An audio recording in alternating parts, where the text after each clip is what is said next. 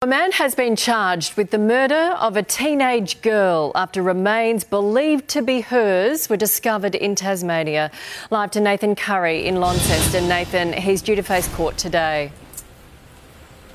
Yeah, he is, Nat. It's taken a massive police operation to get things to this stage in the case of Shyanne-Lee Tatnell, who was last seen uh, almost three months ago now. Almost 200 people were searching uh, in the air and on the land in Bush, uh, northeast from here, where they did find uh, human remains. Uh, forensic testing will probably take around a week, but they do believe uh, it is the 14 year old. It's clear they had a big plan in place here because once they found that, they went and arrested a 36 year old man and have charged him with murder. At this stage, we don't know anything about him. He hasn't been identified.